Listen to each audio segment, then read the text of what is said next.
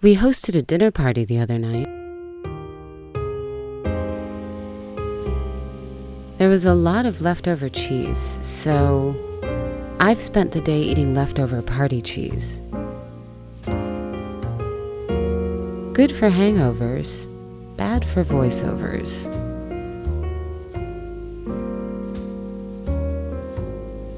My mom and dad used to throw amazing parties. One time, they threw a party that featured a whole roast suckling pig. I remember sitting in the kitchen with my Swedish grandmother, wondering whether pig's brains were tasty or not. We were interrupted by my dad, suddenly appearing in the kitchen to get something, who proclaimed, Never eat brains, they're disgusting. Moral questions aside, at least we knew he wasn't a zombie. My dad was the manager of private country clubs. It was part of his job to throw huge events for wedding receptions, holiday parties, golf tournaments. He brought the elegance to our family parties. My mom was very down to earth. Her favorite food was peanut M&Ms, and easy and generous to connect to. She brought the warmth. They made a powerful party pair. My dad with his funny accent, my mom with hers, although she grew up in Wisconsin, so her accent was only funny to people from Illinois. Roast pigs, raw oysters, champagne. Pretty exotic stuff for our white bread suburban community in the middle of Midwestern farmland. This was back when the most exotic things at most parties was ambrosia, a salad made of canned fruit cocktail, mayonnaise, and shredded coconut. The coconut made it otherworldly, halved grapes made it divine. Because in the Midwest, Elysian Fields is a well stocked supermarket.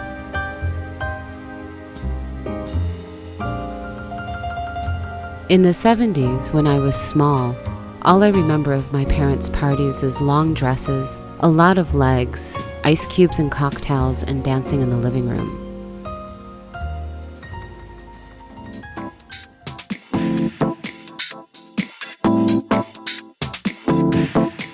Welcome to Artipoeus, art you can hear. This week, Artipoeus visits Swedish artist Henrik Stromberg's Echoes in Dust at Gallery A Plus in Berlin. Dinner parties are weird. They seem so grown up, so sophisticated. A rare evening in someone's home, away from the rest of the world and suspended in the glow of conversation and wine. At least, that was the impression I got when I was a kid. When I grew up and started going to dinner parties myself, they were even stranger than I imagined. Not so much glamorous as intrinsically human. There's always something behind the scenes you either never see or never reveal, hoping the flickering candlelight will hide what needs to be hid and show only what you want your guests to see.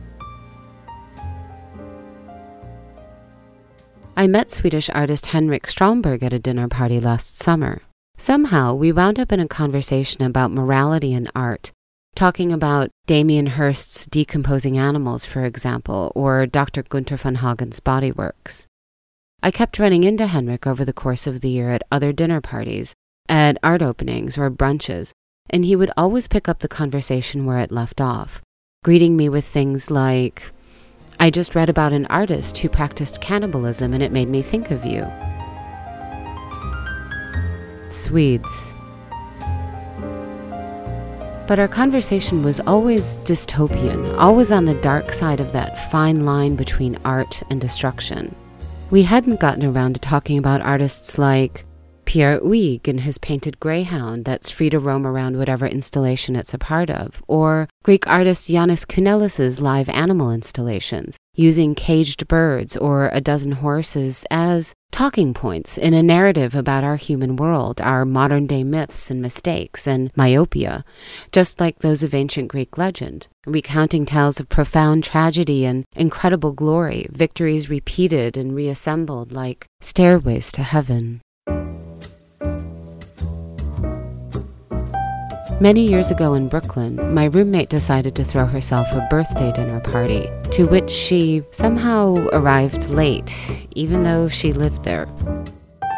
The first of her guests to arrive, before she did, was a guy I'd seen around the Lower East Side for years, but had never met, and he had seen me.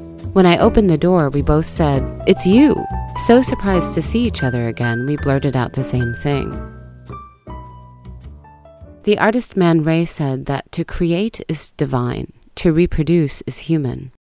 He was speaking, of course, of his own work in photographs and rayograph negatives, his paintings and film, reducing images and material down to their form, attempting to capture the movement of creation itself. Entering the Echoes in Dust exhibition at Gallery A Plus, the work that greets you first is a photographic negative of two cobblestones from the Berlin streets. These are real cobblestones, picked up and gripped by Union men, ready to chuck at the police on Labor Day, a traditionally rowdy and borderline violent holiday in Berlin.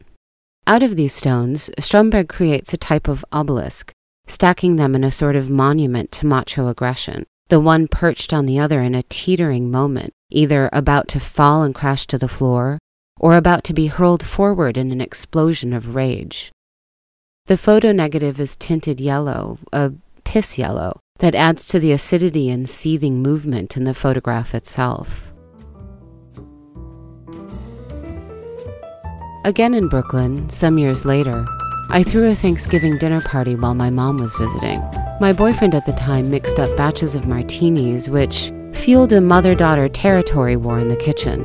The stove caught on fire, the carrots tasted like my new shower curtain, and I passed out in the soup. My mother won that battle. She was a better hostess than me.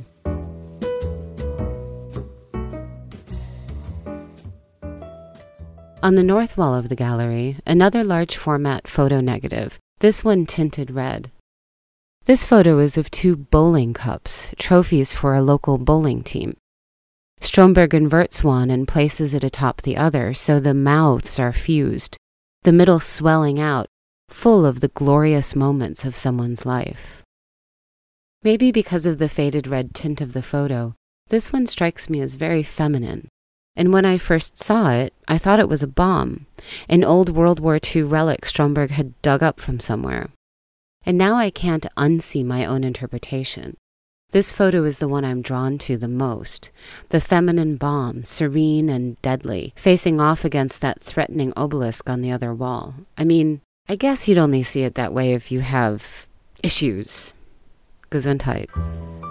The two photographs, presented in the negative, go back to Man Ray's photography, specifically his rayographs, non camera photography that produces the negative image of an object much like the casings or molds created for sculpture, or sports trophies, golems devoid of the thing they are created to contain, possessing meaning only when we breathe a story into it.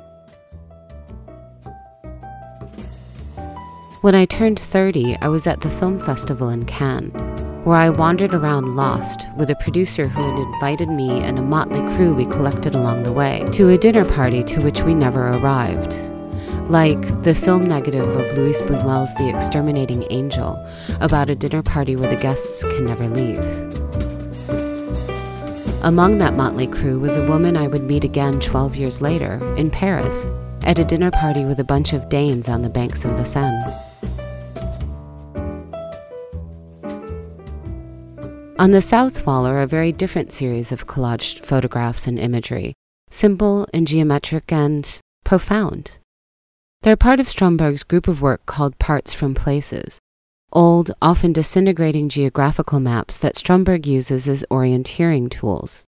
He visits the points on the maps, photographs them as they are today, and then uses the negatives of these, along with pieces of the falling apart maps, to find a meeting place where precision in the maps is deconstructed in the photographic negatives, creating a collage that is more like moving shadows of geometric forms, returning the function back to pure form, the precision back to mystery.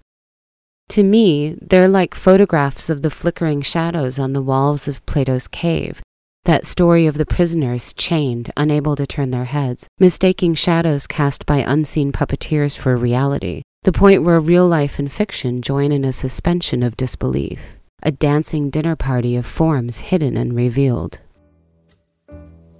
Back in Los Angeles, I was friends with a couple who would host beautiful dinner parties at their penthouse apartment, learning only later that they had no money and would divide all the food they had into tiny portions, serve it on beautiful platters, and call it nouvelle cuisine. We went hungry, but we felt very glamorous, overlooking the lights of the city, clinking our crystal glasses filled with cheap champagne.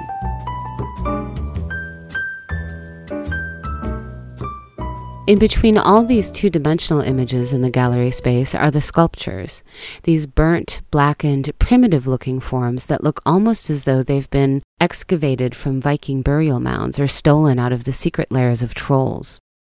Stromberg's practice of finding these old trophies, taking them apart and putting them back together again in new forms that completely detach themselves from their original meanings, is almost like a giant puppet master himself reassembling someone else's glorious moments and returning them to pure form. He treats the trophies with blackening and pigment, erasing whatever shine they once held, but sometimes treating an interior with a shockingly beautiful pigment, a deep fuchsia or a rich gold, as though they still pulse deep in their hearts with long ago victory.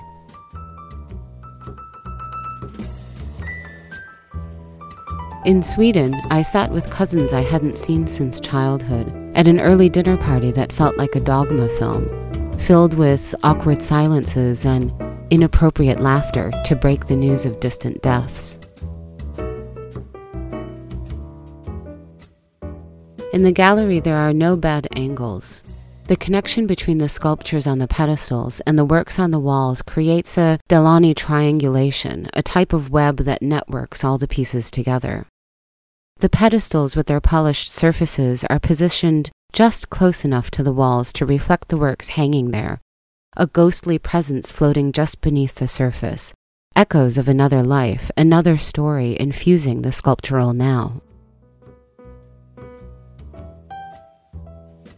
In Berlin, I've been to dinner parties where all the food is color coded, making for some surprisingly tasty combinations and some curious, sloppy messes. And I've been to dinner parties where all the courses are numbered, marched out in an orderly fashion for the sake of digestion and grace.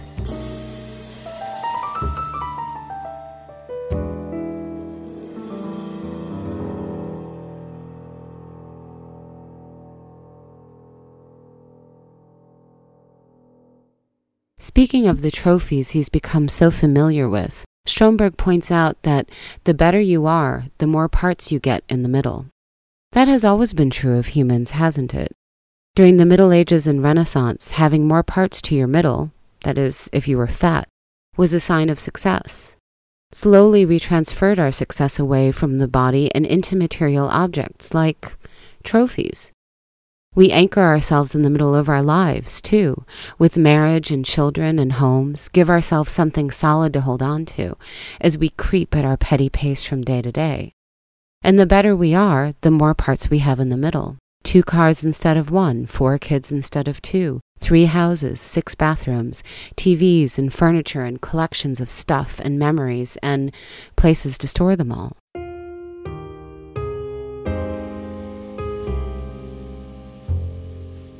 We stack them up against our puniness, the great abyss of existence, guarding our loved ones and ourselves from being confronted and terrified by those who live with no fixed address, either out of necessity or curiosity.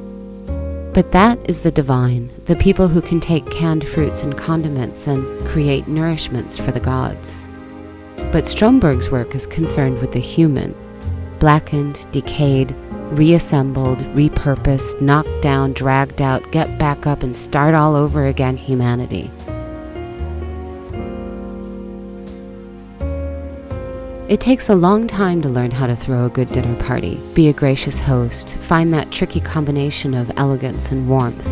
My mother died in 2009, her life marked with a dinner party of Swedish smorgasbord in a burning ship on the lake. My father retired in 2010 and sits at the head of the table at his children's dinner parties, sharing tales of his life and adventure, an honored guest instead of host. If I were to string all these dinner parties together, I would have a table that stretched to the North Sea, Years and years of dinner parties and guests, swollen in the middle with moments of drunken glory and victorious mistakes. Elegant and warm and full of stories repeated, repurposed, reassembled, like a function back to form, like a form to dust. Over the next three weeks, the exhibit Echoes in Dust itself becomes an extension of Stromberg's practice of dismantling, reassembling, repurposing, repeating. The works will rotate in and out of the space, always with the two anchor points of limited editions by Man Ray and Jannis Kounellis, courtesy of Fontaine-Bée, acting as references to the form and the story in Stromberg's work. Henrik Stromberg's Echoes in Dust is on view until October 8th, with a new configuration and special appearances of original works and limited editions by Man Ray and Jannis Kounellis on the 13th, 15th, and 23rd of September and the 1st of October at Gallery A located at Stromstrasse 38 in Berlin. Get the complete schedule at the gallery's website at aplusaplus.de or Fontaine-Bée's website fontainebee.com. And by we hosted a dinner party, I mean Hagen Schumann of Gallery A Chiara Valchimatara, and Gabriela Kovblich of Rare Art Dealers Fontaine-Bée. We decided to team up and kick off Berlin Art Week with a little art party here at Artipoeus headquarters. It was delicious. On behalf of Fontaine-Bée and Gallery A a very special thanks to all our dinner guests, the ones who joined us, the ones who couldn't make it, and the ones who followed along on Instagram.